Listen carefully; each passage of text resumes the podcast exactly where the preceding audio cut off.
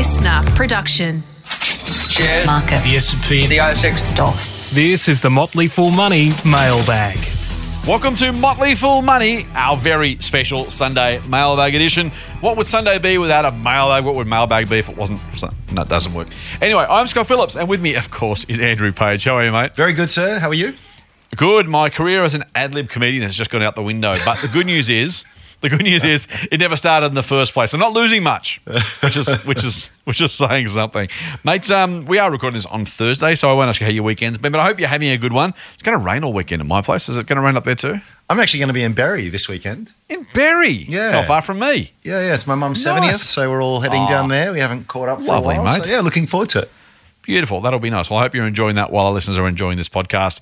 Just quietly, you get the better end of the stick. They're stuck with us, and you're uh, you get to be away from us. So I, think uh, I, think that- I think it's a win net net, but uh, hopefully they're enjoying it. Mate, you are the managing director and founder of Strawman.com, apparently a private online investment club, if I remember rightly. You, you remember correctly? That's it? Good, good. Um, I did also promise you a crypto question or two, but that's not going to be how we start. the Can I just podcast. say? Can I just say? I'm I'm a little bit uncomfortable being painted as the as the crypto laser eyes diamond hand kind of guy. Oh, you painted yourself as I- that. Don't, I- don't I- blame other people for this. Don't blame other people for this. It just it's like so much in the world. Like it's just extremes. It's like you either hate it or you love it, and there's no in between. Totally right. It's just sort of like I think it's interesting, but I just you know I don't. I'm I'm mindful of being of being painted as the guy who's all in on this. Uh, it's it's there's there's context and nuance. I just That's right. Make that point. Exactly. Ju- the- the- Your nickname of the crypto kid is completely coincidental, It's unfounded. mate. Um, yes, we will. We will have a question about crypto because it's kind of a fun area to talk about. But as as you said before, we we it's- you know, fun. it's- well, it's it's fun, but it's also like those things.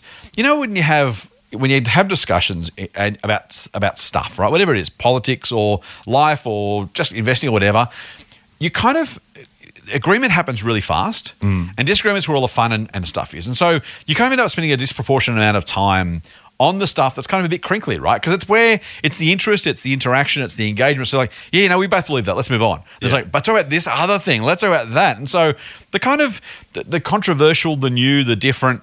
That's where a lot of time gets spent. And as you said yourself, like it's a, a relatively tiny part of your personal portfolio. We've talked about it more than your entire rest of your portfolio combined, I assume. Yes, yeah. And so to your point, it's not like, guys, I'm not, I'm not 90% crypto here. Like it's a small part of my portfolio that hopefully will go well. Uh, I have, I have a view which may or may not turn out, but don't, don't overdo it. Um, as opposed to, oh man, I'm all about crypto. I'm all about whatever the new cool thing is. Yeah. Um, it's almost, it's almost by definition, you, you should be, you know, whatever's in the news, you, you should discount by close to two thirds, right? And and more Yeah. importantly, then look at the stuff that's not being talked about. Maybe there's the opportunity because it's kind of not always the case. But uh, there's a reason that contrarians do okay some of the time, maybe most of the time, because they're looking where other people aren't. And if everyone's already on this one thing, um, not, not, not saying it's bad either necessarily, just just just keep it in. Well, I was going to say keep it in proportion. Keep it keep it disproportional to the amount of uh, effort and airtime it gets in, in any any topic, investing or otherwise, right? Uh, yeah, I, and I, I guess I'd add too that investing in anything is it's always a probabilistic game, you know. Yeah, yeah. So it's just it's it's it's a question. I think it's like as we've talked about it a lot of times before. Yeah. You go in with any investment knowing that there's a very very good chance that it, it won't work out, but doesn't mean you Mm-hmm. don't do anything. It's about being right more often than you're wrong, or, or winning more than you're losing, and that's still totally okay. right. It's process. It's process Yeah, yeah, over yeah. individual outcomes, which is the important thing. And I think what comes with that too is that while none of us can avoid making mistakes, I've often said that you know Buffett Buffett makes mistakes all the time. He's mm-hmm. supposedly the Yep. world's greatest investor. The real mistakes, though, are, are doubling down when when you could objectively say the original thesis was broken. It's the good money after mm. bad. It's the head in the mm-hmm. sand mm-hmm. kind of approach. That's Yeah. that's the true mistake. And I think a, a re- the really good investors are very agile in their thinking. It's that. Um, Strong mm. beliefs, weakly held kind of idea Yeah, I love it. where you need to be where you need to sort of you know sort of go, go in with a particular thesis but have some have some real key points as to to uh, to look to, to to to validate or otherwise whether that has been correct. And and if it if it has been incorrect don't beat yourself up because it happens to everyone. Um, just just make sure you see it for what it is and and, and make the appropriate moves rather than rather than just doubling down and, and sticking sticking your fingers in your ears and going la la la la la. La. That's that's where the real mistakes are made. exactly, exactly. All right, let, us let's move away from that. We will come back to it briefly, but we'll move away. Hey, fun, fun stat, mate. Uh, just just completely random because we like a tangent here. Um, while uh, between recording episodes, um, I saw an article in the Wall Street Journal. You know Lionel Messi, the the soccer player. Not, no, I don't, but that doesn't mean you go. anything. He's a famous soccer player. The, the, the tweet is just simply this Lionel Messi has to work for only 20 hours to pay cash for an average house in his new home country of France.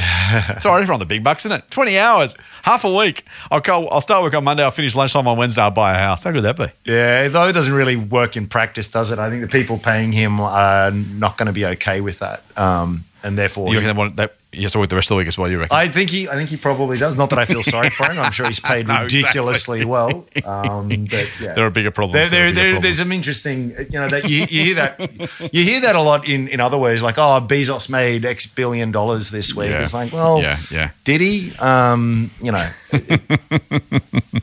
Don't spoil my fun. Don't Sorry. spoil my fun. I just thought it was fun. Mate, let's start with a question from Chris. He says, Hey again, Scott. Again, I echo what I said last time about the great job you and Andrew are doing with the podcast and being approachable for everyday investors. Have saved me from countless mistakes. Thank you, Chris. I hope we haven't tipped you into too many others, mate, but uh, if we're doing our job, that's good. A question for the pod. A long one. Feel free to summarize. I won't because it's not that long, mate. There was a question a few weeks back on trading on inside information. It got me thinking. Firstly, how do directors and CEOs go about buying shares in the company for which they work? They're in a position where they are very well informed on how the company is going well before that information is made available to the public, i.e., sales are booming more than expected, some unforeseen tailwinds, etc. So they could buy shares thinking the company would be undervalued given how the year has been going so far. Yeah. This would be the very definition of insider trading and presumably does not occur. I like presumably. How are insiders safeguarded from accusations of insider trading when buying and selling shares? Great question. It's a kind of a, it's, it's, yeah, it's a structural one, um, but it's a really good one. There's so much cynicism about this, mate. I, I ranted on ETFs on Friday and uh, I happened to tweet about it as well. And I got more than one reply saying, oh, well, that's what, that's what you guys would say because you just hate ETFs because you're trying to pick stocks and they're going to beat you. And someone else said, oh, you, you sell stuff and you make money. And they're not, they're not incorrect things. So sometimes the cynicism is okay. Sometimes, like guys, it's it's it's okay. Really, trust me, it's fine. Um, but this one is an interesting one, mate, because it's a very very valid question, almost by definition. Yeah. a CEO is going to know more. A director is going to know more than the average public. Yeah. If that is non-public information, they trade on it. They're in trouble. How do they safeguard themselves from going to jail? Well, the answer is is that they are they have trading rules around them. There's usually only um, certain windows of opportunity throughout the year um, hmm. that they're that they're able to trade. What I don't know, you hmm. might know the answer to this, is whether that's a legislative thing or whether they just do that as good governance and, and practice. Hmm, um, but generally speaking, it'll be you you have to wait until re- re- re- results have been released, and then there's a bit of a cooling off period, and then there's sort of like here's a here's a week or two on which you're allowed to to Yeah. buy and sell. Yeah. Uh, obviously, if you're a substantial shareholder, if you own more than five percent, as law, that is law. You do have to disclose that to the market. Any mm-hmm. any change in that. Yep. But but maybe you can elaborate a little bit on that. Is is is those are those trading windows mandated by ASIC or APRA or someone, or is that just what companies do for good practice? Yeah, great, great question, and you know the answer, of course. But thank you for throwing me the other half of the of the answer. Um, the trading windows are internal company policy only, and they don't, in and of themselves, actually preclude the possibility of someone trading on insider information. So there are two there are two things that kind of operate together, and hopefully the concentric circle, not the concentric, what do they call the overlapping, the Venn diagram, What's Venn diagram, yeah, circles overlap, yeah. yeah. Where the circles overlap, hopefully keeps them out of trouble and us uh, as external shareholders as well treated, as fairly treated as possible. So, the, the company trading windows, you say, Ram, they most companies say to their execs, look, we don't want we don't want the grief, right? We don't want to have to deal with ASIC on this. Uh, we don't want to have to deal with the public on this. We want you to do the right thing, be seen to be doing the right thing. So, look, you can only trade for two weeks after the results are released to the market. And so that's the point at which the company is providing every bit of information that's relevant in its own view to the market, which it's supposed to do anyway. And so at that point, that's in the company's view, the times when the market is most likely to be as informed as possible and as informed as, as best as possible as the executives themselves. They know as much as we know, we know as much as they know. For that kind of normally it's a couple of weeks after after the end of a, a quarter or more often a half. Um, so you get that information. That being said, there is something that can happen inside that trading window. They can they can have merger discussions on the very first day of that trading window, and so that doesn't preclude them from, uh, you know, potentially actually trading on insider information. So uh, the ASIC rules, ASIC doesn't say, oh, as long as your trading window, you're okay. And the trading window doesn't mean, you know, you can trade anytime during this window, whenever you want, regardless of what you know. But hopefully the two together are the job. So to your point about, you know, do they know a lot about the company? As long as they've released the right amount of information that they should have released, and as long as they don't know anything that's material about the business they haven't told the market, then they can trade during those those windows. Yep. There's no there's no perfect rule. You can't make a rule about it. Um, to your to your point, Chris, they they you know the execs don't want to go to jail for the most part, or none of them want to, but they all want to do the right thing as well, right? So they're trying to say, look, we'll tell you as much as we know, then we'll sell our shares. That should be enough, and generally it is, and so that that's the fairest way to do it. But it's up to them to to make their own decision as to whether they are in possession of insider information, um, not again material, non-public information, which are the two criteria. Um, at the end of the day, it's ASIC's decision, of course. If they if they say you said you weren't, but you, you did, then you're going to go to, to jail. There's been cases of that um, where people have been um, charged and and tried, and I don't. actually- Well, definitely been insider information, inside trading cases. I don't know about executives. I can't remember an executive going to jail for one, but definitely possible, and it's just not worth it. So Yeah. um, it is up to the um, it is up to the uh, executive to do the right thing. It's up to ASIC to prosecute it, but companies have those rules to try and minimise the risk. Is that Yep. fair to say, mate? Yeah, yep, yep. That's all fair to say. And I think it is a very interesting data point what what insiders are doing, buying and selling. Oh, hang on, hang on, hang on. Don't do that yet. Don't do that yet. Because Chris's second question is Okay. Secondly, I often listen to you and Andrew and other experts on different podcasts where insider buying is frequently noted as a positive signal for investors. It is almost insinuated that insiders buying indicates they know things are going well and this should give investors confidence to buy the shares. However, as noted, uh, as noted above, presumably they're not buying based on information that's not publicly available. Hence, if they genuinely have no further information, why is it viewed as a positive signal when insiders are buying shares? And I like this because this is kind of, you know, he's right. And in theory, again, there is no extra information they have. And yet, and yet, uh, if they are buying, we say, oh, that's good. So well, hang on, they know as much as you do. Why is why is you know um, director John Smith's buying more important than private investor Jane Smith, who has exactly in theory the same information? Yeah. It's a good question. I've never really thought about it that way. What do you reckon? Yeah, well, I mean, they like the rest of us. uh, Um, anyone who buys shares indirectly is is is overtly saying that the market is wrong and there is value Yep. here. Um, Yep. and, and they they might be better informed of that. They might also just be a little bit blinkered. You know, maybe they're too close to it. Maybe they're only Mm-hmm. Yeah. loo- looking at things through rose-colored glasses. But I love the saying that insiders sell for many reasons, but they buy only for one. Mm. So I do tend to think that buying is a stronger single signal than selling. Unpack that for me. That saying for a second, mate. So let's say I am a CEO and I own 15% of the company and mm-hmm. I sell a million dollars worth of shares. People mm-hmm. often jump to the conclusion that, oh, something's gone terrible wrong, terribly wrong, and they're getting out and I should too. And it's like, Yeah, well, yeah.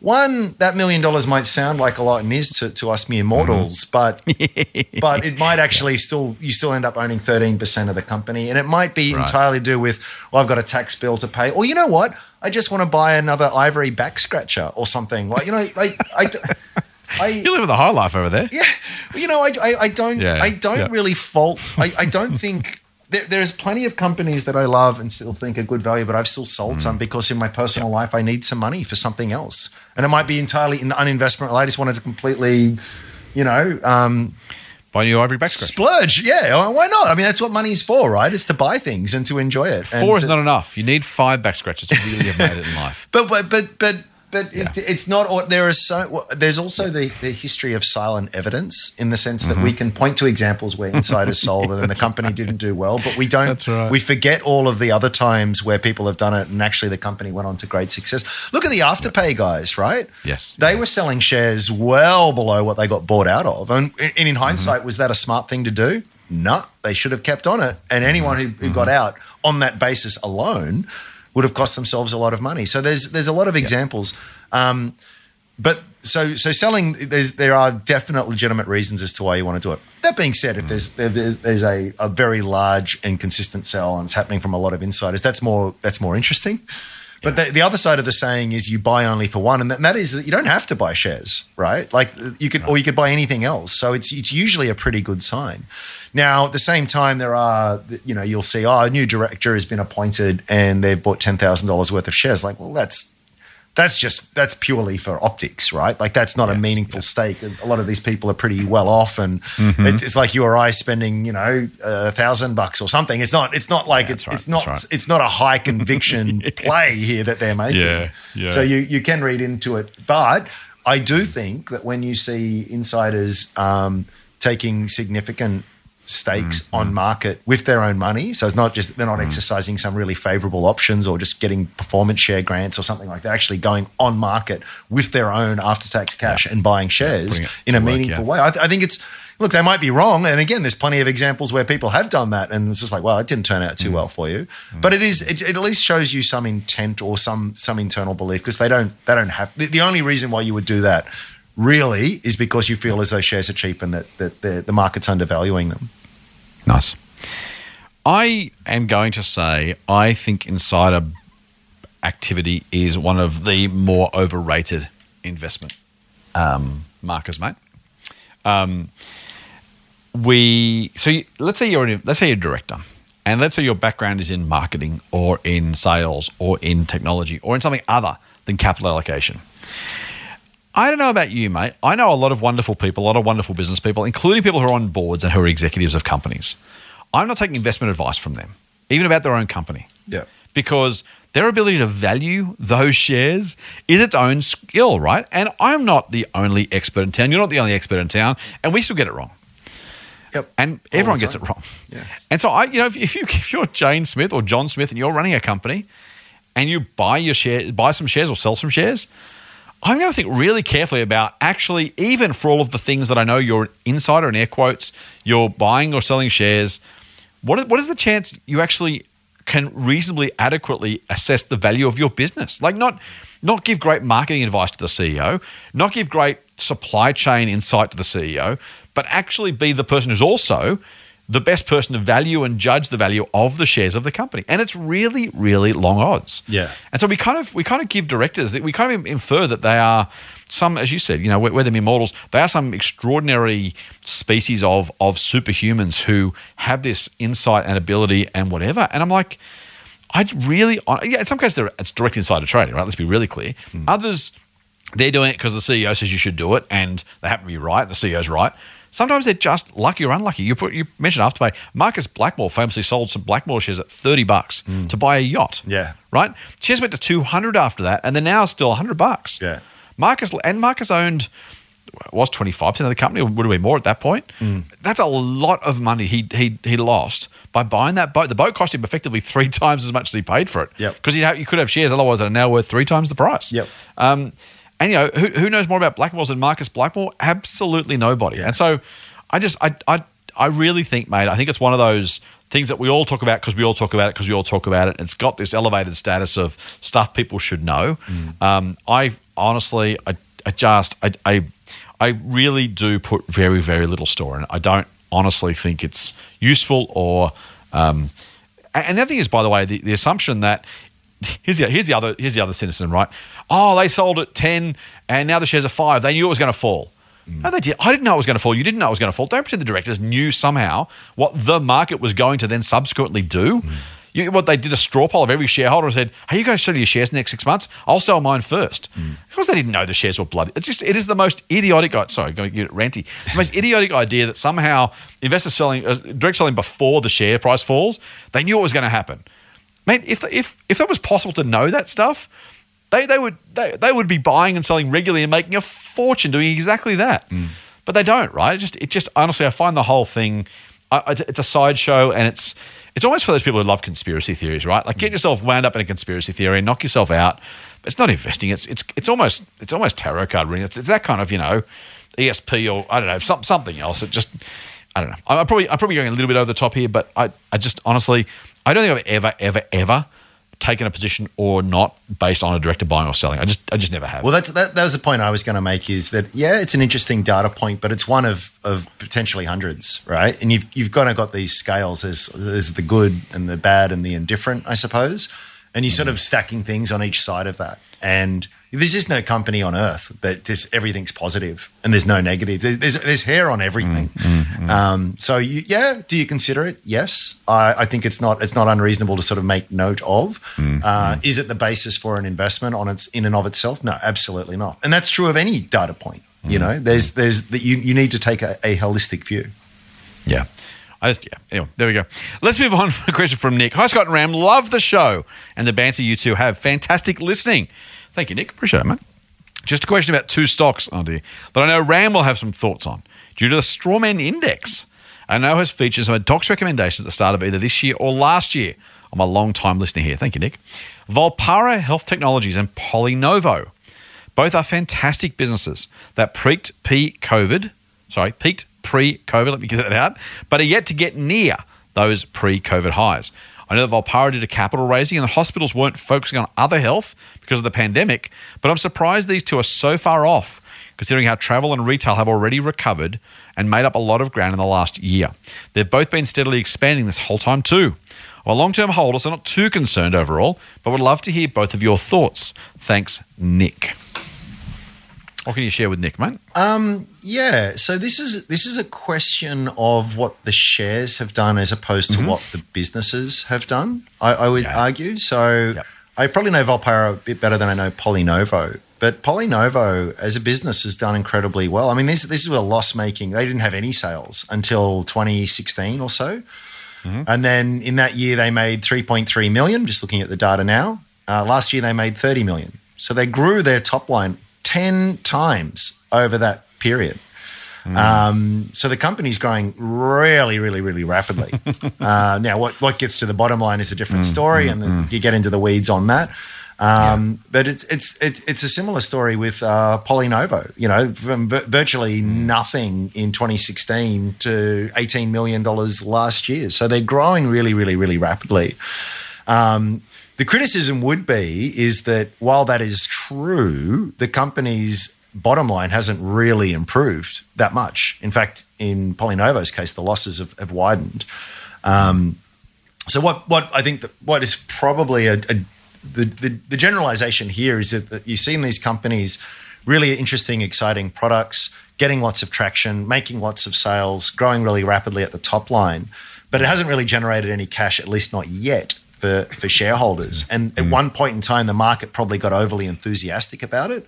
And so what you're seeing now is is is maybe it coming back to more reasonable levels. Um, So is is it a is it a question of is the company not doing what it should be doing? Uh, well, probably not. They're they're, they're they're kicking some real goals there. Um, did the market get a little bit overexcited at one point? So the question is: Is the price wrong now, or was it wrong then? And it, it, it might be um, it might be more of a case of the market being a little bit ambitious in the past, and now now maybe the pendulum has swung too far, and maybe they've come back to. So I've got to be careful here not to give specific advice, and I, I don't hold either shares.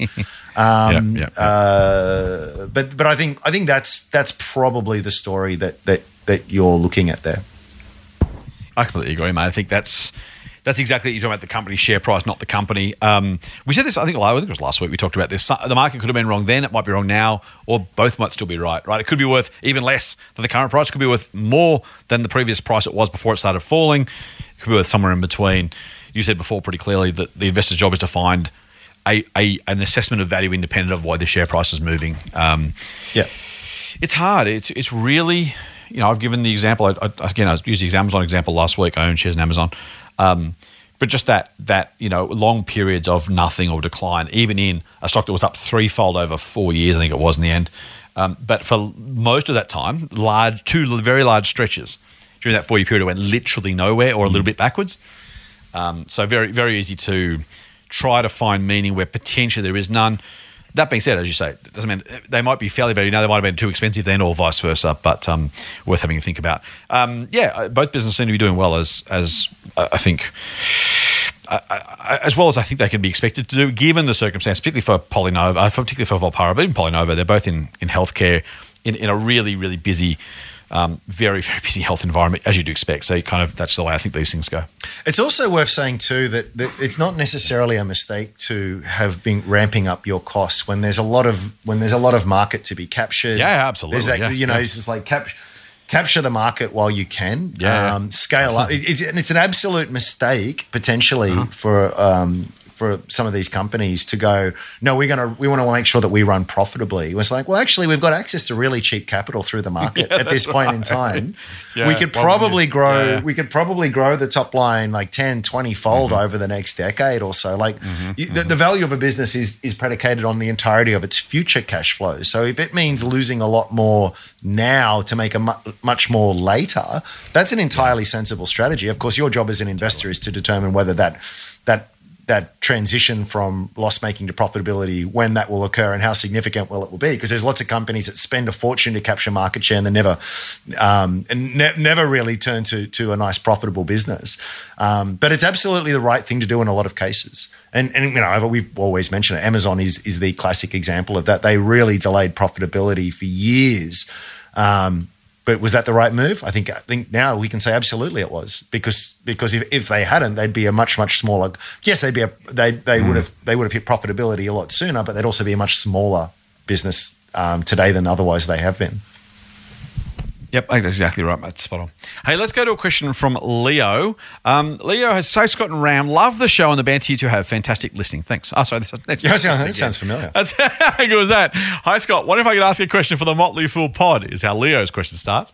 First of all, love the show. That's genuine. Long time listener, first time caller. My question was following up on the rousing speech Andrew gave. Oh dear. Gave on his perspective on crypto, rousing speech, namely Web 3.0 and the inevitable emergence of decentralized applications and new models of value transfer. Uh, I'm, I'm half lost and half asleep already, but let's keep going. I'd love to get Andrew's thoughts on how we should be thinking about tech investments. So I like this. How we should think about tech investments today and the potential for immense disruption to the likes of Google, Amazon, Facebook, PayPal, etc. I'll stop now to say I own Alphabet, Amazon, and PayPal. Amazon is Google's parent company. These are businesses that rely on centralized networks, harvesting data, operating marketplaces, and or acting as intermediaries, all of which could become obsolete under the next evolution of the internet. Cheers, Leo. I got no idea, Andrew. So I'm going to throw this one straight to you, and then uh, once you've answered, I'll move on and pretend it never happened. Um, are these are these businesses in trouble in Web 3.0, mate? Well, the maximalists would say yes. Um, So what? It's like you have to break down already. Maximalists. Uh, Explain that. you know those that those that are just they've they've seen the potential of this and then they think it just changes everything um, and and I, I think that goes a little bit too far. I think probably what I mean I don't think the PTY LTD structure is going away anytime soon. There will be there'll be various niches I and, and use cases that are more applicable to this technology. It's just a technology. Put all the spin and buzzwords aside. It's it's a new type of technology and it's got a lot of interesting use cases. And I think it will be very disruptive in a lot of spaces. I mean, um, DeFi is is is is the big one, sort of that's the, the most obvious one, I suppose, at this point in time. And I think I think there's huge potential there, but I don't think it just becomes something that replaces everything, and that that Google or that is is not going to be able to adapt, evolve, and still be relevant in the years to come. Um, but it is a risk. It is definitely a risk. Um, the the it, it I, I definitely see the potential, but I but but drawing drawing a line between now and what the eventual resting state is, Yeah. how that looks is very very very difficult. I I, I, I think the really the best analogy that will re- resonate with most people these days is if you can remember if you were around then um, and investing then, or if you just just read up on it, what things were like in the late nineties. Um, do you remember? Do you remember it was all about dom- domain names? yeah. I do. Like everyone was trying to buy a domain, and there were these registers Yeah. you could get on Yeah. there, and you could Oh, people made a fortune scoring on domain names. Yeah, no- An absolute fortune. was that a, was that a lucrative area? You know, remember when news.com bought news.com? News.com. Yeah, oh my yeah, God, they're going to have such a massive edge because they've got that domain. You know, and it's just like, well, it proved that it wasn't actually, we, we missed, we missed a lot of the significance in the early days. So there's sort of Mm, these general truths that hey, there was this internet thing and it's going to disrupt business models. And, that's right. And it was actually That's right. true to a very right. significant right. extent. But there's plenty of, even Mm, 20 something years later, there's plenty of businesses Mm, that have done things the old way that have done perfectly well. Harvey Norman's a great example of this, right? It's done really great. Mm, And it's been absolute Luddites in this new area. Um, so it's so it's not an all or nothing kind of thing. I think that's that's where you've got to be careful. And I think it's also fair to say too that I am 100% convinced that this is genuinely revolutionary technology which we've never seen before, which enables things that, to, to be done in a way that we've never been able to do them before. Um, and I think it'll, uh, but how how we uh, find the use cases, how they evolve, um, where they really get traction, where the value is really created in all of that is a much, much, much harder question. Yeah. So it may be that, that the value is captured in the underlying blockchains and the tokens associated with it. Or maybe they're actually, I saw a really great article the other day saying, well, actually, they're, they're very important, but it's actually going to be the dApps and every decentralized apps, for those that don't know, eh, or the DAOs, the decentralized autonomous org. It's going to be the, it's going to, Oh, right, it's going to be the layer that rests on top of that potentially Yes. that captures all the value. Yeah. I don't know. I don't know. And this is this is why for me it remains a very fascinating area and, and a relatively small holding because I think that potential is massive. But I- think I mentioned to you the other day this is great David Letterman interview with Bill Gates. Uh, in in the early, in the late nineties, and he's saying, Yeah. "Oh, why the internet?" And it's just Yeah. all Bill Gates could think. Bill Gates, right, on the forefront of this revolution, was talking about email and chat rooms and home pages. Right, Like he right, missed right. the entire that And not that he's an idiot, and far from it. Yeah. Incredibly intelligent person who, who's really got his finger on the pulse. He just couldn't see, and no one could see exactly how that would evolve. I think that's Crazy, gonna? I think that's going to be the case with, Yeah. to use the very broad term of of crypto. Yeah. Um, it, and it's uh, in, in 2040 we will we will have settled by then much closer to how this is used. Um, it won't replace everything, but it'll find some really incredible use cases. We just probably don't have a good idea of exactly where where that is. But it'll it'll it'll, it'll absolutely. I, I think it is genuine. It is it is a very natural next step of of of the internet. And what's where, where it's very attractive, in at least in potential, is that this is what's interesting with Facebook and its metaverse. So let's say that they, well, they're obviously going down that direction. But as a user, you've got a choice to be in the walled garden, walled garden metaverse of Facebook, where you can do everything that Facebook lets you sort of do. Or over here, there's another social network that runs the exact same way, still gives you metaverse kind of uh, functionality and the rest of it, but it's completely open, transparent, run by users. Um, uh, able to be uh, open source, so able to be built on le- Lego bricks in a way where it's just sort of like, actually, I know that my data is absolutely mine. I know that I can, I have absolute faith in how this runs. There's much more optionality. There's much more interest in this kind of area. It just, I think, I think that's going to be, I think that's going to be really fascinating to see how it plays out. So it's a really broad, I kind of shoulder shrug kind of answer, but I think it's something. Yeah. It's halfway in between, right? Like it's just two different question though, questions. Is is Yeah, yeah. is this is this a is this something? Mm-hmm. Yes, it's mm-hmm. definitely something. Can we see now with with with a lot of clarity exactly how it's going to evolve? Not necessarily. Maybe a lot of these tokens and stuff will be like the domain names of the late nineties. Hmm. yeah, very important point. We still you can still buy domain names now, and they're still kind of important, but no one's really that right. excited about them. And maybe that'll be the case. I don't know. or not. Yeah, exactly. I don't know. exactly. I like. I answered almost half of what you said, so that's good. Um, I'm learning, mate. Uh, no, great answer. Thank you, Leo. Good question, mate. Thank you very much. Motley Fool Money. For more, subscribe to the free newsletter at fool.com.au forward slash listener. One from uh, Henry, mate. I like this. Hey, Scotty. Was hoping you and the Ram could answer my question either on the podcast or in response to this direct message. Chose to do it via podcast, Henry, so thank you. How do you go about finding fair values on funds? I know dollar cost averaging is the best way to go with broad passive funds, but I often hear people make statements such as AFIC, which is the Australian Foundation Investment Company, a listed investment company, seems a little expensive at the moment. Do the same theories not apply to managed funds, or is it just about the total funds under management? Appreciate any response and feel free to paraphrase or rephrase the question if it helps to apply to more people. Thanks for all the general advice and good listening. Mm. That's from Henry. Good one, hey? Yeah, yeah. Well, there's there's There's one very obvious way, which is you just look at all of their holdings, you do a deep dive analysis and come to an independent view of where all the value kind of sits and sort of add it all together and make your assessment based on that. But what's what's other, what's tricky though is you've got to layer what you've got to layer on top of that is what they will do in the future. And if it's an actively sort of managed fund, they could decide to sell out of everything tomorrow. That's right. and the portfolio that they're managing on your behalf could be very different. So you, Yeah. there's that X factor of yes, I guess I can kind of see what where things sit right now and make an assessment Mm. of value on that.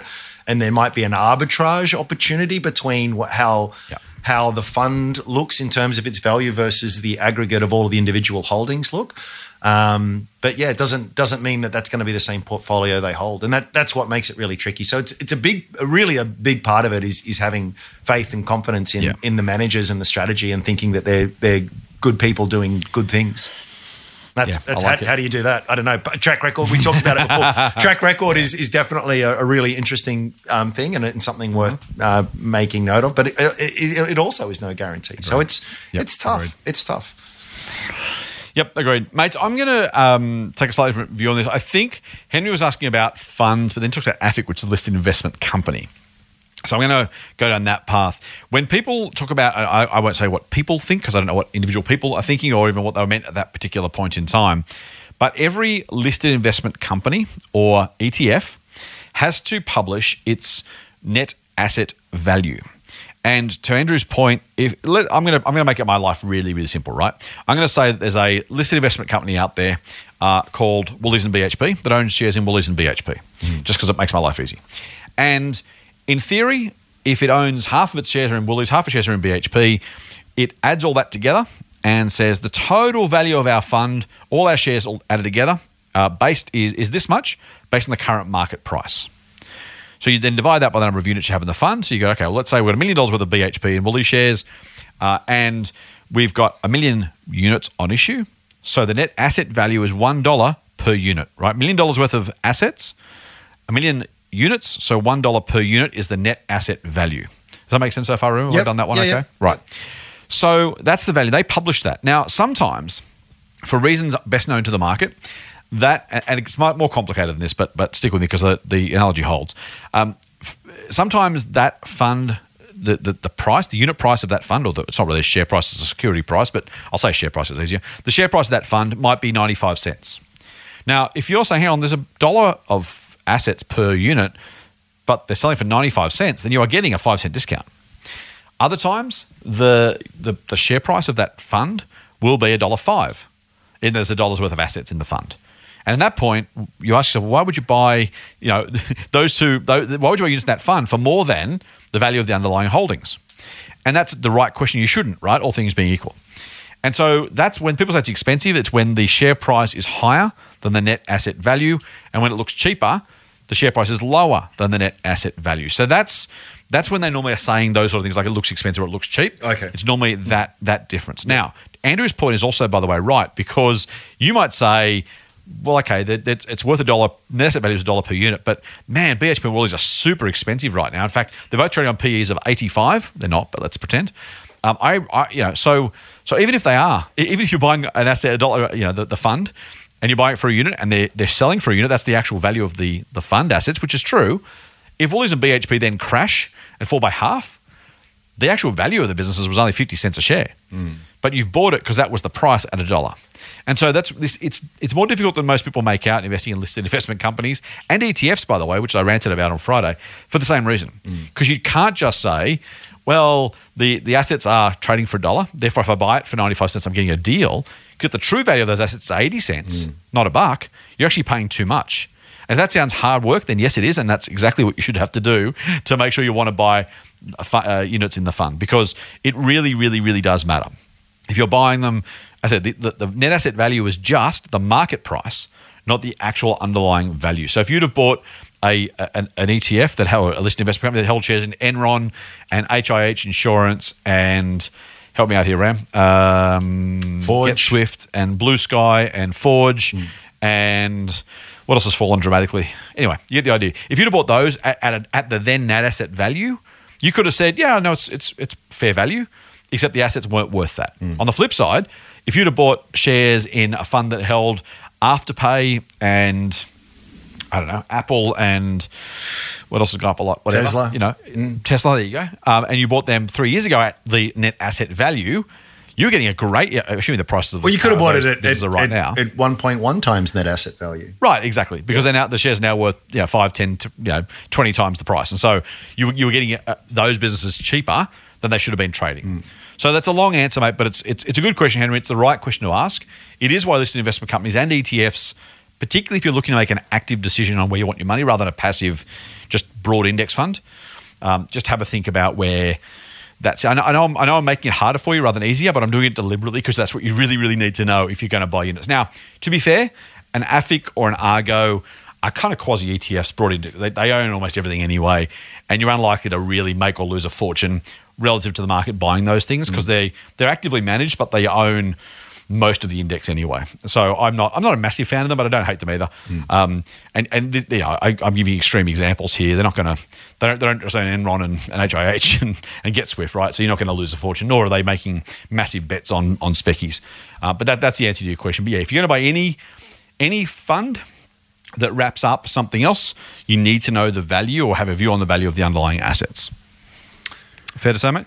Yeah, and it's it's true of every now and again you come across these kinds of things that that mm. are like just they're very appealing. It's like whether you know if you're into charting or whatever, and you look at the moving mm-hmm. average crossover, or you look as we were talking earlier about director buying and selling. and just- right, right. If only it were that easy. You know, if, mm. if only there was just like, oh, all I do is find, do a scan, Yeah, yeah. find a bunch of funds Yeah, that are trading below NAV and buy. Mm-hmm, And The, the, the, the trouble with it is, is that even if it were that easy, Mm. it wouldn't, it wouldn't last because people would start taking advantage Yeah, of it, and the very, Yeah. the very act of arbitrating it would would Mm-hmm. would reduce the opportunity.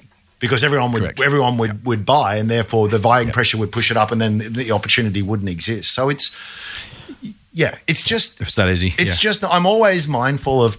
I, I, as, as a younger man, I was very guilty of this, and I would go, "Oh, look at this!" The, the, I, I, I point to two or three different data points and go, "Therefore, it's cheap." And it's just like I've since realized. stupid. I know what I'm doing. Yeah, it's that's like, right. well, if I've seen that, chances are a lot of other Mm-hmm. better resource, smarter people have also seen that. And that doesn't mean that that doesn't mean that it's not a legitimate opportunity. But you've got to Yes. you've got to really question: is it is it really realistic to think that Mm-hmm. I've stumbled across this really neat, super simple way? And I know the I know the, the listener's not suggesting this, but but just. Mm-hmm.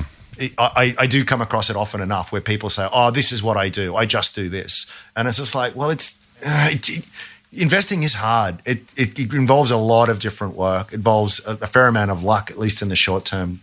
And if only it were that simple. If if something seems too good to be true in investing, it it probably is. And you need to, you need to you need to have that as your doesn't mean that, that that it isn't a great opportunity, but I think that needs to be your starting point.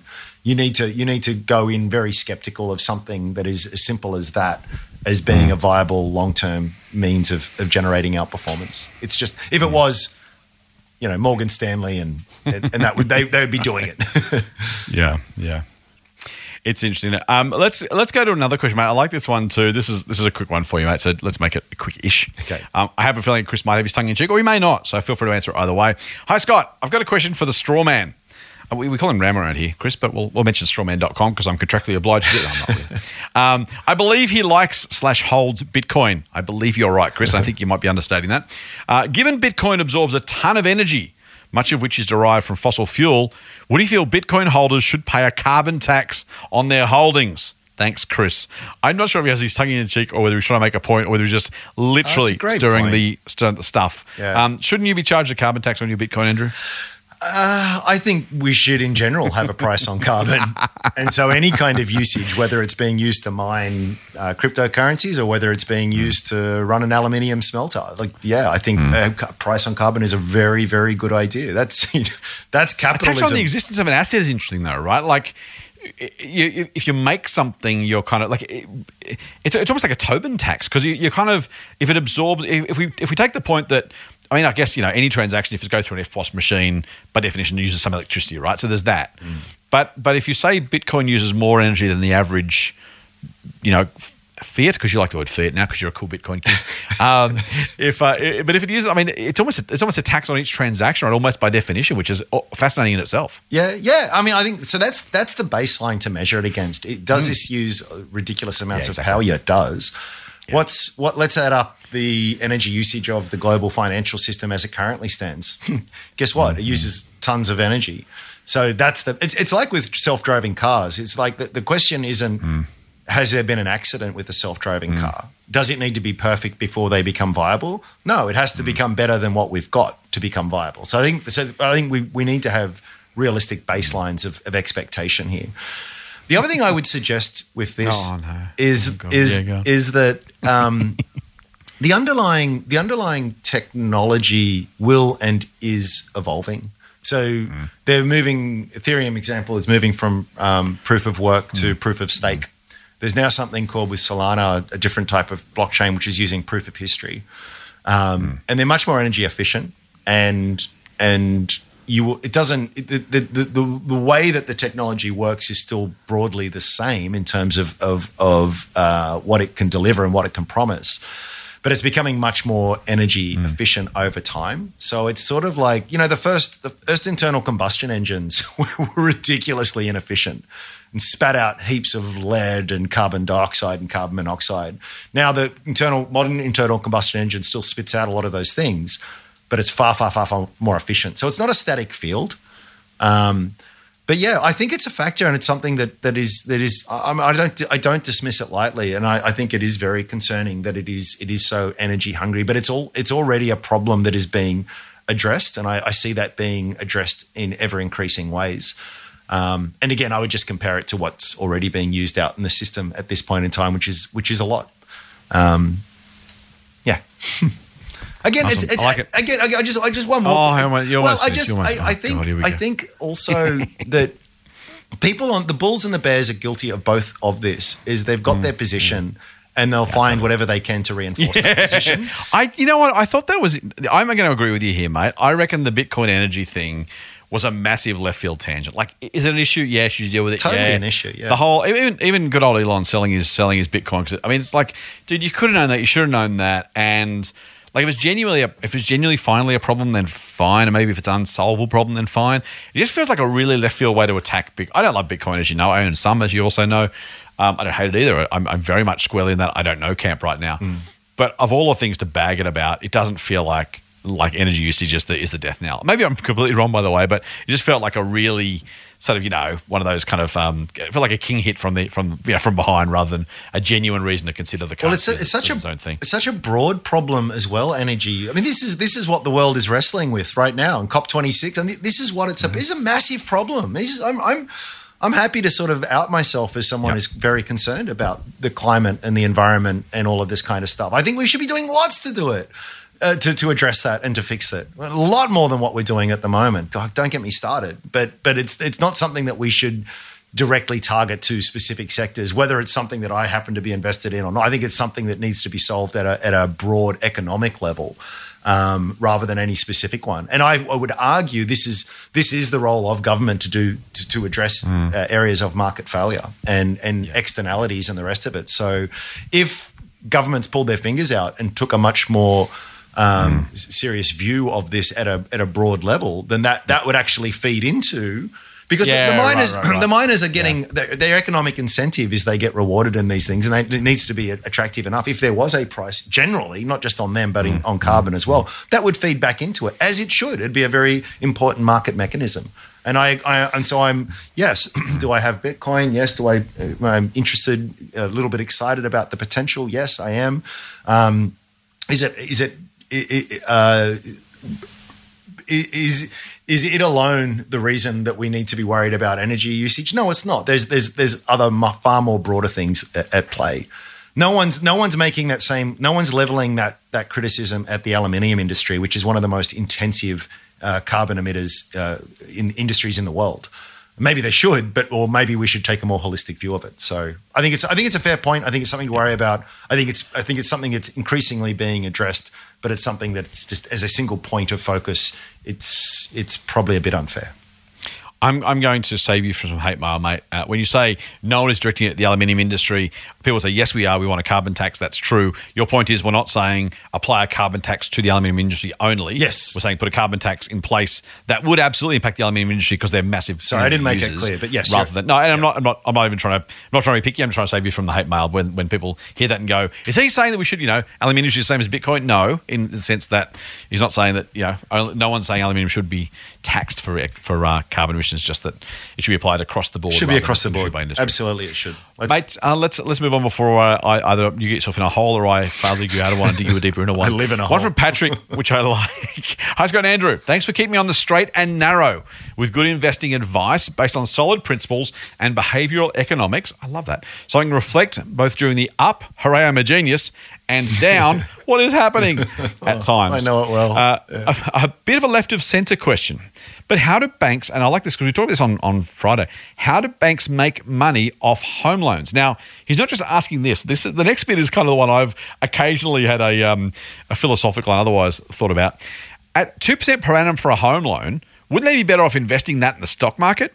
Yes, the rates will change and have been higher, but still, thanks from Patrick. It is one of those, um, you kind of think, hang on, the market goes up 10% a year. Banks are making a 2% net interest margin. If you had a like capital, would you put it in, would you, would you run a bank or would you invest it in shares? And I think I like where Patrick's coming from, right? Because if you gave me Commonwealth Bank's balance sheet and said, what do you want to do with it? Do you want to run a bank or do you want to invest it in shares? I'd be like, I'll invest it in shares. Thanks very much. Yeah. But is that is it that simple? Uh, gosh, that's a really good question. I mean, I have to think about that now. I mean, I think it's a really good benchmark. If you're looking at a company's return on equity, um, and there's plenty of companies out there that sort of meander around the sort of five to so that's what they're making, Yeah. or return on invested Yeah. capital, or choose your metric. Um, not what the profit is and however many billions of dollars, but what is that as a return on the capital that you have employed? A return on funds employed. There's a few. There's a few different metrics. There's slightly different ways of sort of uh, of getting at the same thing. But if that is if that is much lower than what you could get easily and confidently and in a low risk way, relatively long term low risk way, then yeah, I, I think I think it does sort of question the validity of it. At the same time, Commonwealth Bank is not an investment house; it's a bank. That's that's what they do. Um, that's what you're signing up for when when you buy it. So they got they need to sort of do the best they can in in their sandpit that they operate in. And I think a lot of shareholders would be pretty unhappy or surprised if they would just sort of say we're just selling everything and then putting it all into the market. Um, but I don't know. I'm, I feel as though I'm probably missing something here. What what what what would you say? So I, I love the question. I think you've you've hit on the point I was going to make at the end, mate. There, which is to some degree, banks are banks because they're banks, which which is both useless and, and useful at the same time. That is, it, I'm not going to necessarily deposit my money uh, if I'm a, if I'm a depositor with someone who's going to go put it in the stock market, right? The whole idea of if you you get your money paid into a bank account, you trust the bank is going to be there, keep it safe, look after it, not do anything stupid with it, and it's going to be there when I want it back. Now, I'm not necessarily going to say to my boss, "Hey, pay my my uh, my monthly salary into a stock market ETF, a, a Vanguard ETF, um, and if the market falls twenty percent, then I'm not going to be able to pay my home loan." Right. So so they need the depositors need demand certainty. They demand capital security and and effectively now it's government guarantee. But even without that, um, banks were required to keep a certain amount of money basically kind of safe in air quotes so that there was no run on the bank so they had the money to pay if it came to it so that they're buying it. So imagine if imagine if everyone wanted to take the money out of the Commonwealth Bank tomorrow they had to sell half the ASX to do it. Um, it- so, so you know the, the, the very nature of it being a bank is not just about what the bankers do with the money they're given but why the people give them the money in the first place. And so if you think about their think about their um, their capital positions, and it's a bit circular, but they get money from depositors and they get money from the international money markets. Now, neither the depositors nor the international money markets are going to give the Commonwealth Bank money if it says, "So what I'm going to do is I'm going to go and invest in the stock market, okay, and I'll pay you back, promise." They'll be like, "Oh, hang on." If the stock market goes down and it's you know the hundred dollars becomes ninety, and I want my money back because I cycles every three months, you may not be there if the stock market falls, either temporarily or permanently or for long periods of time. Imagine that during the GFC, right? You got to meet your, your, your requirements of depositors taking their money back out and the wholesale money markets as the market just grinds lower and lower and lower for 18 months of just endless grinding lower, right? So part of the thing is they're a bank because they're a bank. Investors invest, or sorry, depositors put their money in because they know it's safe and they know they can get back the exact dollars they put in without fear of that sort of stuff. And as and on the other side, the banks then justify that faith of their depositors and the wholesale money markets by saying we will lend it to people who largely, mostly, have homes or who have businesses but are going to secure that loan against their homes and so on and so forth. So it's kind of one of those things where, yeah, if you gave me a billion dollars and said, "What do you want to do with it?" I'd say, well, I don't have, I don't need that money right now. I don't mind if it goes down for a while. So my risk tolerance, my my need for that money, the cash flow requirements of me as an entity aren't the same as a bank who has to meet those. Um, meet those cash kind of positions, that those cash requirements at basically at call. That's what an at call account is, right? It's like here you have the money. Um, you know, even, even a term deposit, a two year term deposit. Well, if you'd done it at the beginning of the GFC, by the end of it, you couldn't give the people their money back. And so then what do you do? Um, so it's, it's kind of that one. It's a really good question, Patrick. I love it. And as you say, I absolutely would happily take a stock market return over a 2% net interest margin that the banks make. And we talked about that uh, on Commonwealth on, on Friday. But uh, it's because they're a bank almost by definition. And they're not, they're not given an unlimited amount. If they use shareholders' equity to invest Wow. in shares, I would agree. But, but the, the amount of um, debt they have is normally 10 times the shareholders' equity. So you don't get the opportunity just to invest the shareholders' equity. You're investing depositors' cash and you're investing wholesale money market cash. And you just need a more certain cash flow from that. Uh, and, and frankly, people are going to lend you the money if they if they think you're going to go and take big risks with it. So you, you, you yeah, that, that's the other thing. Like, The net interest margin isn't the full picture here. So so Commonwealth Bank, as of the last full year, had eighty billion dollars in equity, and equity is just a fancy way of saying net assets. So everything that Mm. Sorry, they yes. own, Yep. all the money that they own, Yep. take away all the things that they owe to other people, Mm-hmm. and they're left with eighty billion dollars.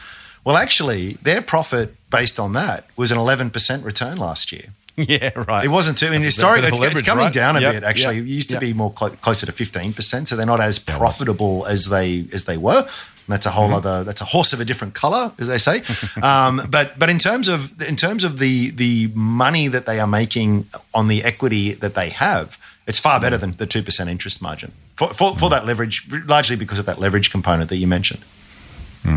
Nice, yeah, I like it. That, that's a really good point to make as well. But yeah, it's it's um, it's something I've thought through as well, and I really love the way you've thought about through you thought it through, Patrick, because it's exactly exactly the right question. It's it, it's a question of you know they're they're a bank because they're a bank because they're a bank, and that has requirements, and they wouldn't be in business or do what they do. Uh, if they had a different capital structure with different intent. Now, by the way, uh, managed funds are managed funds, and you can, you can you can invest in either uh, knowingly and knowing what you're getting or what you're expecting. Uh, so both options are available to you. But if you're in the business of a bank, then your depositors expect certain things. So I don't, I don't think that's unreasonable. No, and- Mate, time for. Oh, go on. I was just going to say that I think that's why of all the various metrics out there, things like return on equity, return on capital, are very much worth worth uh, looking at, um, because that, that that shows you the profitability of the business more more than anything else. And, and if, if they're yeah. consistently getting really really really low return on equity, you do have to Yeah. question the business model there. It's Yeah, just like it's not. This is like I, I, I, I'll pick a random example here. Origin Energy, big blue chip, Mm. top fifty company. Their return on equity is usually around five to seven percent. So that- of the money that they have at their disposal, they're getting really terrible returns. Now that's far different to a business that might be much smaller and maybe the uh, absolute quantum of profit isn't nearly as much. But if that business is is getting a 15 20% return on its equity or Yeah, or to get a bit further down the rabbit hole they're getting higher returns on incremental equity so the money that they mm, are mm. not paying out in dividends so the money that they keep if they're able to get that and then reinvest that at r- r- high rates of return that is an outstanding business and that is going to drive long-term earnings per share growth a business that's retaining lots of money and generating a 5% return on that well it kind of puts an upper bound on what what earnings growth is going to be so it's why it's so mm-hmm. fundamental to look at that. And in companies, the return on equity is a bit of a tricky one because it can move around for various reasons in various reporting periods. But companies like Origin, which have such a such a woeful uh, return there, uh, it, it does really make you question things. And lo and behold, Exactly. lo and behold, they've done all of this. And what has their earnings per share done? Well, it's gone down over the last 10 years and moved all over the place. It's been a really ordinary investment because it's a really ordinary business. uh, yeah. Yes, I like it. I like it, mate. Um, let's uh, one last question. You've got time for one more question? Sure. I think we do. I think we do. I think we'll take it from Nick. Uh, it's, it's a it's a multiple choice question, mate. Imagine cast your mind back to university or high school. We've got an A, B, C, or D answer, mate. So Okay. here we go. Hi guys, I'm a long time listener, first time caller. I'm 26 years old and have subscribed to the Motley Fool's 2021 Discovery portfolio at the start of the year, which consists of 27 high growth, small to mid cap stocks. I also have a couple of speculative junior mining stocks, plus a couple of picks from hidden gems. I've currently got 150 grand invested in my portfolio with no debt. Good man. And currently renting. I can afford to put two and a half grand into the market a month. Good choose. I already feel like I have too many stocks to keep track of, though. I like the analogy that your portfolio is like a footy team and to just pick your best players. I've been tossing up a few options for my future investing. Should I? A. Find a couple of ETFs to fit my risk portfolio. He talks about the NASDAQ 100 ETF, uh, the ACDC, I think that it's like like lithium or electric vehicles or batteries or something. Yep. Um, and robots, whatever that is, and dollar cost average into them. Or B, should I dollar cost average into the stocks I have now? Or C, should I just invest in an ETF like VGHD, so Vanguard High Yield maybe, and minimize my risk? Or D, should I continue to buy individual recommendations? I have so many questions I could go on forever. There are so many options out there. Would love to buy you a few beers and pick your brain. I know you can't give personal advice, but I would love to hear what your thoughts are on the podcast. Full on. He says, P.S. Love the content. Keep up all the hard work. That's from Nick. Thank you, Nick. It's very kind of you to say, mate. So there you go. Uh, 27, well, 27 stocks plus some miners plus some gems. So let's assume it's, I'm going to say 35, mate, roughly. Uh, he's putting extra money in. He's only 26. He's like, man, I've already got a lot. What do I do? Do I ETF it? Do I dollar cost average into the current stocks? Do I just buy an ETF and minimize my risk, or do I continue to buy individual stocks and just let the let it roll? I think it's always a good idea to remember that whatever shares you've got now, with the press of a few buttons, that could be turned into cash. And it's more about where do you think the best investing opportunities are going forward. Mm-hmm. So, in a lot of times, I find that when I look at, I find I've got a little bit of extra cash in my pocket and I want to invest it. I, I try to look at it anew and say, well, where's the best? What, what, mm. Based on what I know today, based on the opportunity mm. set available to me today, where is the best set? Now that might lie within my, you know, um, I forget who said it. You know, it, was, it might have been another Peter Lynchism, but you know, sometimes the best stock to buy is, is already the one you own. When you already own, yeah, sure that's Lynch. Yep. Yeah, and that's that's really great advice. But sometimes it's not. Um, so you have to. It, it, it that that's that, that's again another answer which has to be. It depends. So I, I would I would I would remember that you, you can change things really quickly. Yes, there's tax considerations, and yes, it's probably worth having a little bit of a think about. But but it's going to depend on what you think of your current holdings versus what do you think of the opportunities that are outside of that. And if you think that there are better opportunities outside of that, then that's where you should put your money. If you think it's within the portfolio, then that's where you should that's where you should put the money. Maybe a little bit of a think around weighting. So if you if it turns out that your favorite uh, investment one you think it's got the best potential is already 30% of your portfolio maybe maybe don't add too much you've already got huge exposure you don't need to sort of up the risk on that but uh, that's how i think about it Yeah, I like it. Um, it's really, really hard to answer, Nick. Um, and it does come down to your personal circumstance and preferences, really, honestly. So I love the football team analogy. My only concern is uh, to I'll make it a cricket team analogy. Um, you want to stick and commit at some level, right? If you keep rotating the openers, if you keep dropping the the fast bowlers, if you keep throwing you know the spinner in and out every second test, you're not going to get a lot of cohesion in the team. You're going to upset the apple cart, and they don't need to work together in the same way uh, in in a portfolio. They're not they're not relying on each other, but the odds that the guy with the, the, the highest average last game is going to be the guy with the highest average next game is probably unlikely, right? Not that averages happen per game, but you know what I'm saying. Um, so you just want to be a little bit careful. The idea of the footy team is right. What I would say is if you're going to limit the number of stocks you own arbitrarily, um, don't be tempted to make that too small such that you feel like you have to make too many changes too frequently, right? Otherwise, what happens is, let's say it's a footy team. Let's say I'm going to go rugby union for fun. Let's say you got a 15 player team. If you go, oh man, this, this new player, he's a gun. Wow, what do I do? I'm going to have to throw one of the guys out the current team. Okay, well, I'll do that because I really love this new thing. Next time you see what player play with, oh man, he's awesome. Got to put him in the team. Who do I drop to get him in the team? And so you end up being you end up being active, even though you want to be a long term investor. You get so excited about the next new idea, you're kind of like, oh, I'll drop something else then. And what you end up finding is, despite you want to be a long term investor, you end up changing half your portfolio every year because you're trying to make room for the next good thing, next big thing, the next exciting new thing. And it's really tempting to do. So if you're that sort of person, I would say add, don't try and replace just for your own sake, because otherwise you're going to have heaps of trading costs, probably lots of tax, and frankly, the chance the new thing is better than the existing thing is probably 50 50 at best, um, and possibly worse because if you've done the work on quality in the first place, the new thing is rarely better than the old thing. And when it is, it's, it's rare, but you know, do it when it when it makes sense. So if you're that sort of person, I would add rather than replace. I always love the idea of ETFs as part of a portfolio to, to spread your risk, particularly if you've I mean you've got a portfolio which is very you say high growth, small to mid cap. Um, some junior miners, uh, it might make sense for you as an investor to say, yeah, I might, uh, you know, uh, am I good at this yet? Am I sure I'm going to be right about these stocks? Um, or do I want to have some diversification? So I think about that. You don't necessarily need to, but have a think about it. Uh, I wouldn't just buy the stocks you own now, though, for the sake of it. I think the chance that the flip side of my comment about don't keep changing stuff because the new thing is exciting, the flip side is also true. Fast forward this 20 years, what are the odds that the best companies in 2021 are the best companies in 2041? And if you made yourself stick with what you happen to have at 26 years old, by the time you're 46, 56, 66, um, I think you, it, it's one of those. Um, just just want just be careful about how that kind of plays out for yourself. So there you go. I would I would the other thing is David Gardner says um, he's got a big portfolio. I think he's probably got more than 80 companies. He's a Motley Fool co-founder. He makes the point that over time the, the losers fall to such a level that you don't have to worry about them. Yeah. And so the winners look after themselves. So in terms if you've got 80 stocks, he's probably I'm going to speculate here. I would say David's top 10 stocks. I, I'm making this up by the way. I have zero inside knowledge in his portfolio. Um, I would imagine the top 10 stocks are probably 90% of his portfolio Yeah. because he lets his winners run.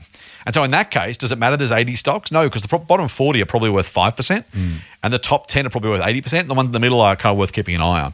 And so do you, does he care about the 80th largest stock in his portfolio? I bet you he doesn't even know what that is.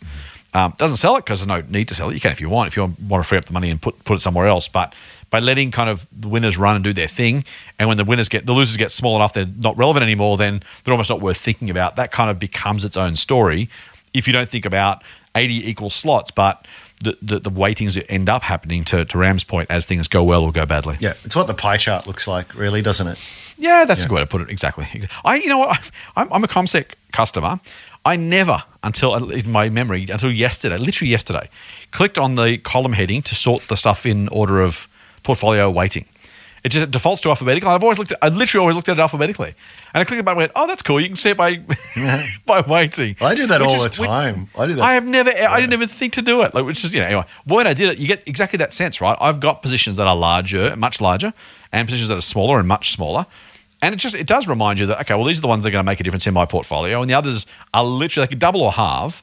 And of course, I'd notice it in absolute dollar terms, but not that much compared to the biggest ones going up or down by, you know, a couple of percent each.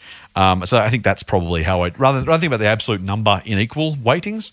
Think about it as proportions, as, as Ram says, as the, the pie chart. Yep. Anything else, mate? No, I think I think we covered that.